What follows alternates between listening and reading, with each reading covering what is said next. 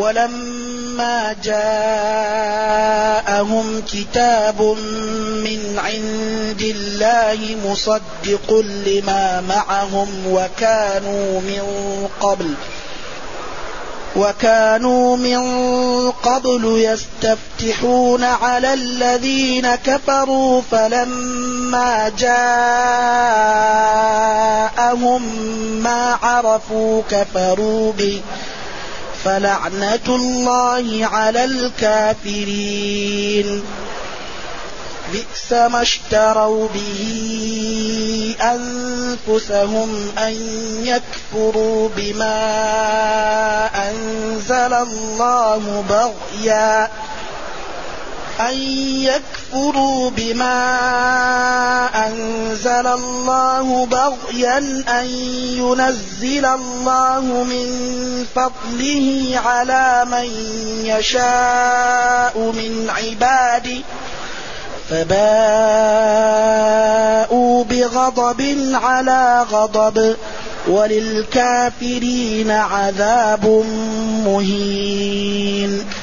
واذا قيل لهم امنوا بما انزل الله قالوا نؤمن قالوا نؤمن بما أنزل علينا ويكفرون بما وراءه وهو الحق مصدقا لما معهم قل فلم تقتلون أنبياء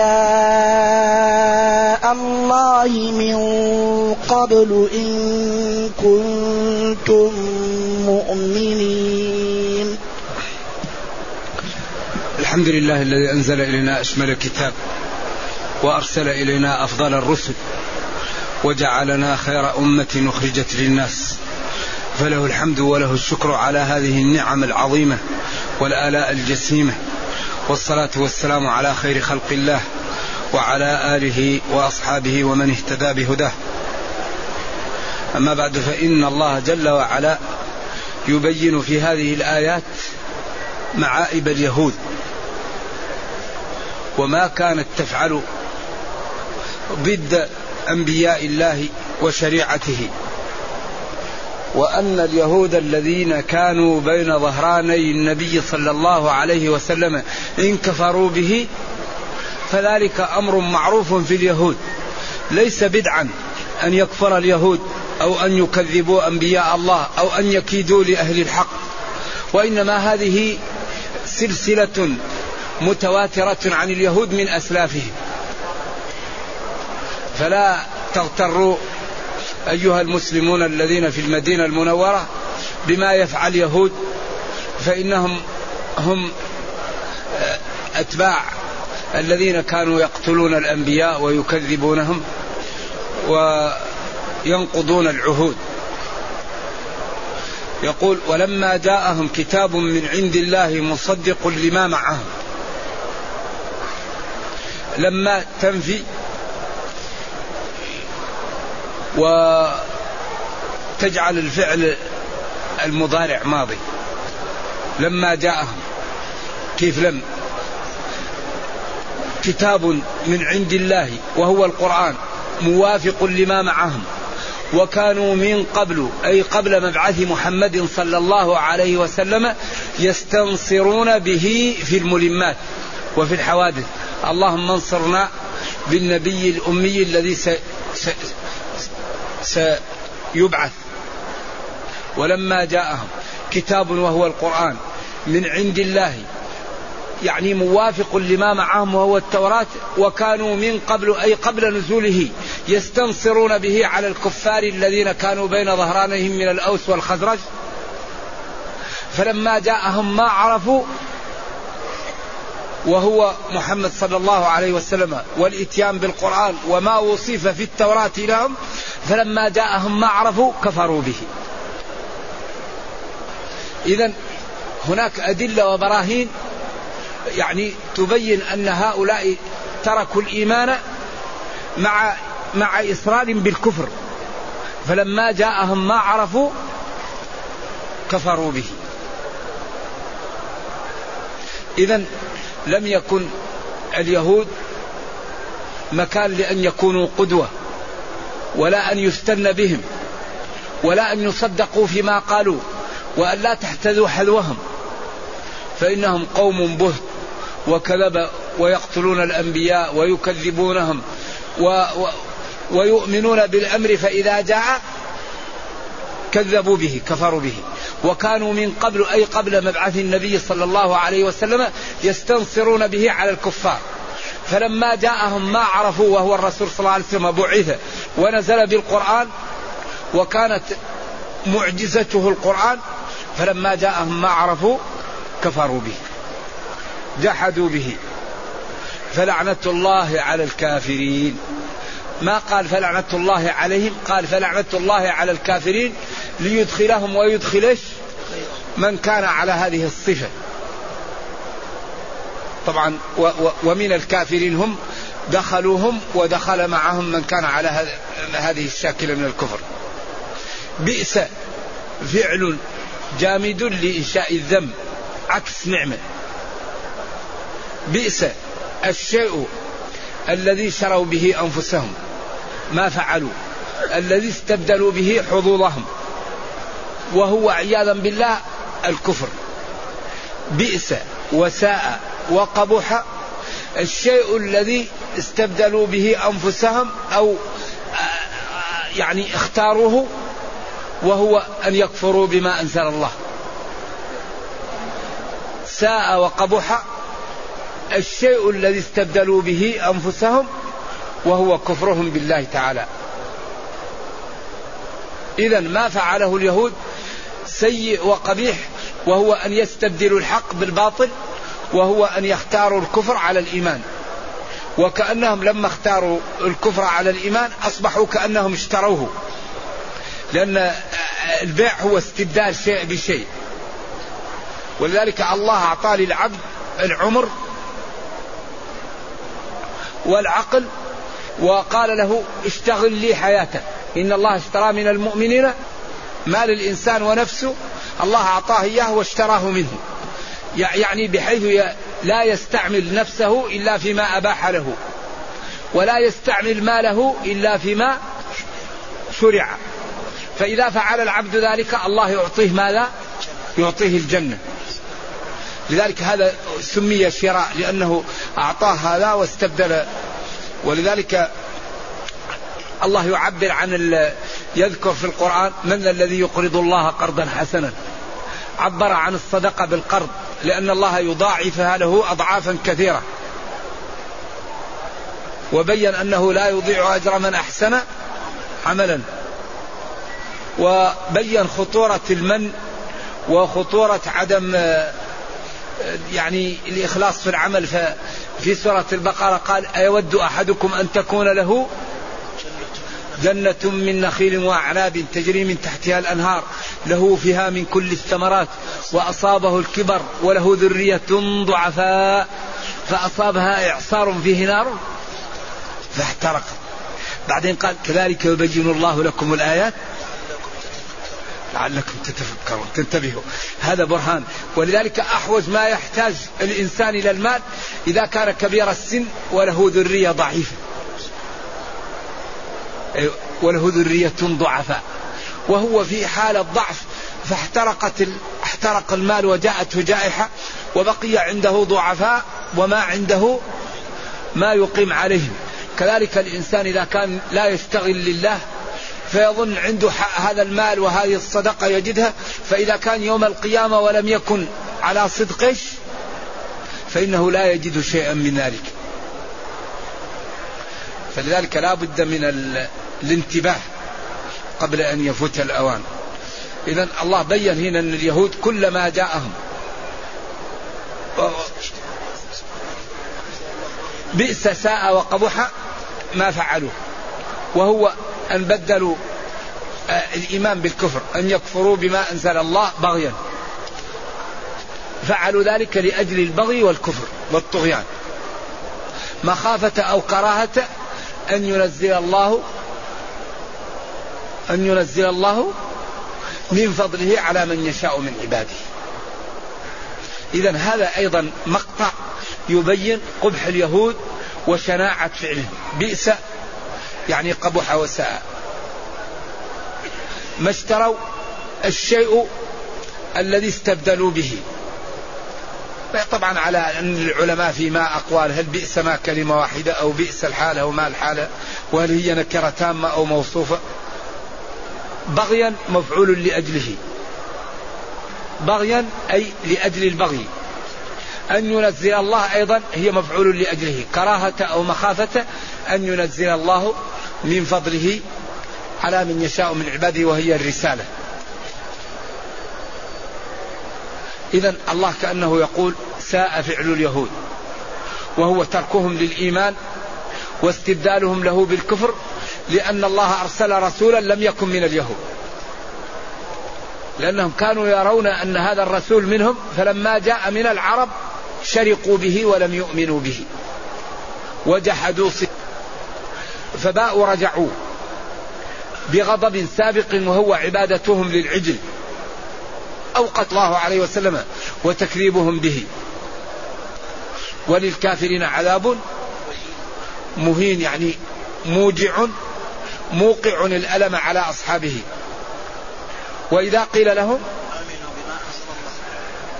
وإذا قيل اليهود آمنوا بما أنزل الله على محمد صلى الله عليه وسلم فإنه الحق الذي لا حق وراءه. وهو والحال أنه مصدق لما معكم. قالوا نصدق بما أنزل علينا ويكفرون بغيره. وهذا فيه تناقض. لأنهم لو آمنوا بالتوراة لصدقوا بالنبي صلى الله عليه وسلم. وإذا قيل لهم آمنوا بما أنزل الله قالوا نؤمن بما أنزل علينا. لو آمنتم بما أنزل عليكم لآمنتم بمحمد. لأن لأن التوراة بينت صفة محمد صلى الله عليه وسلم وأمرتكم بأنه تؤمنوا به إذا جاء. وقال ومبشرا برسول يأتي من بعده من بعد اسمه أحمد. وقال يعرفونه كما يعرفون أبناءهم. اليهود تعرف محمد أكثر مما تعرف أبنائها صلى الله عليه وسلم. لأنهم يعرفونه بصفته وبنعته وموجود عندهم في التوراة. ولكنهم قوم بهت كذبة فهم يغالطون ويلتوون. ولكن كل ما أرادوا أن يكيدوا الله يبطل كيدهم. كلما خبت زدناهم كلما حاكوا للإسلام وأهله الله يوقع بهم. نعم. لذلك الله سلط عليهم بخت نصر وسلط عليهم نبيه وسلط عليهم الجبارين وسلط عليهم هتلر. يعني دائما في كل زمن الله يسلط على اليهود من يسومهم والله يقول ومن أصدق من الله؟ حيدا عقيلا ومن أصدق من الله؟ ولذلك يقول وإذ تأذن ربك ليبعثن عليهم إلى يوم القيامة. فاطمئنوا أن اليهود سيساموا سوء العذاب حتى تنتهي الدنيا. وهم الآن يبنون جدارا على أنفسهم ليساموا فيه سوء العذاب. نعم. يبنونه بأيديهم ليوقع العذاب عليهم في ذلك الجدار الذي يبنونه.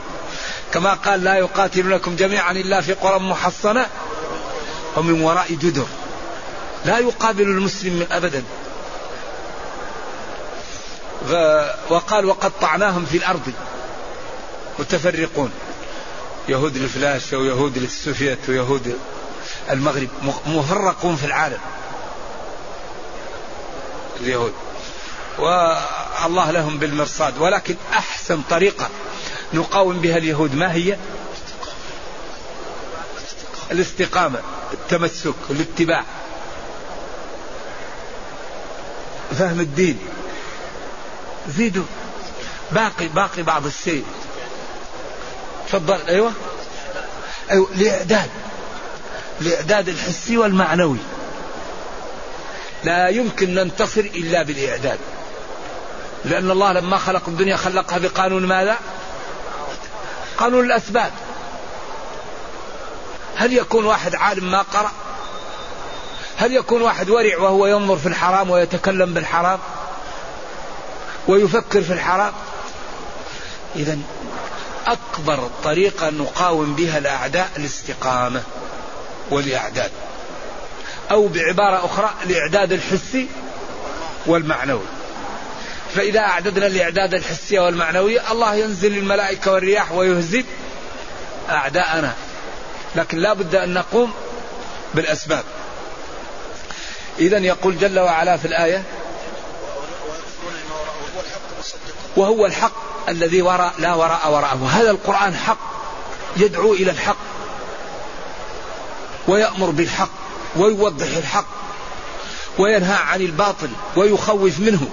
ولذلك كتاب أنزلناه إليك مبارك ليدبروا آياته. كتاب أي عظيم أنزلناه أي من الله مبارك. فيه النور وفيه البركة وفيه الخير وفيه الهدي والآداب والأخلاق والعزة ليدبروا آياته. ما هو ليهجروه؟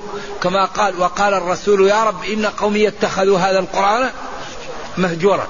والله يقول أولم يكفيهم أن أنزلنا عليك الكتاب يتلى عليه وقال فأجره حتى يسمع كلام الله. هذا نور لكن هذا النور لا بد أن نفهمه. وأن نستشرح وأن نبحث عن حل مشاكلنا فيه. وأن نتمثله لينجينا الله لينجينا الله به. فهو كتاب مبارك. ولذلك هو الحق. إن هذا القرآن يهدي أي للطريقة التي هي أقوم أول أمر فيه اعبدوا ربكم. أول نهي فيه فلا تجعلوا لله أندادا. ثاني شيء برهان محمد رسول الله. وإن كنتم في ريب مما نزلنا على عبدنا ما قال فقد كفرتم ثم بين طريق المسلمين الذين يؤمنون بالغيب ويقيمون الصلاة. طريق الكافرين. إن الذين كفروا سواء عليهم أن نرتهم أم لم تسرهم لا طريق المنافقين.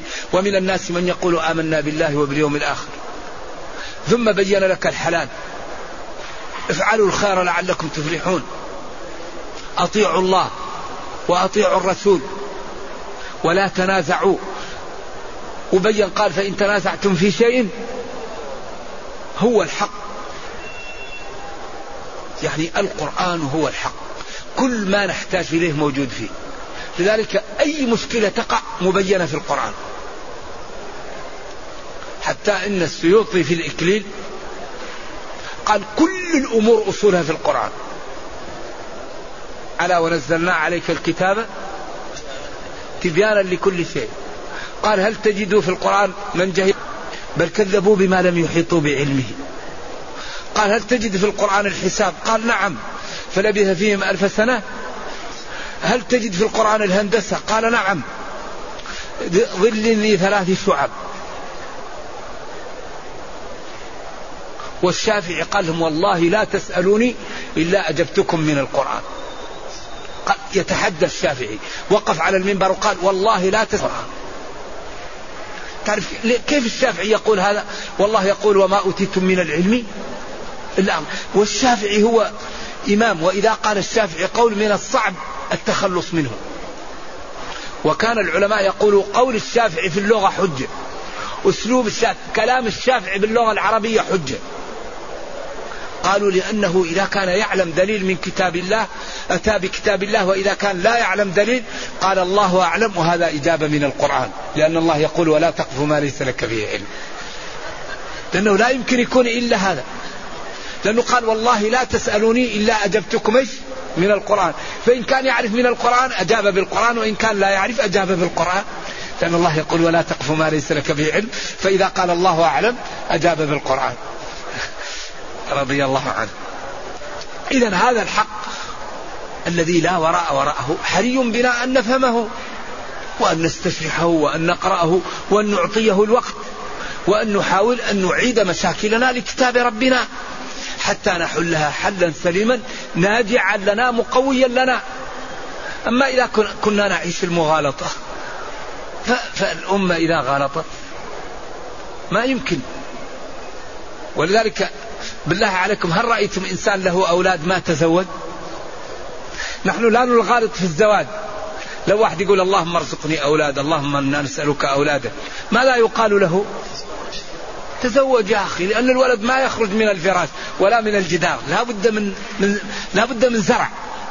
لا بد أن يغ... ولذلك أول يأتي ويأتي بالمهر وي... ويأتي بالفراش ويشتري غرفة نوم.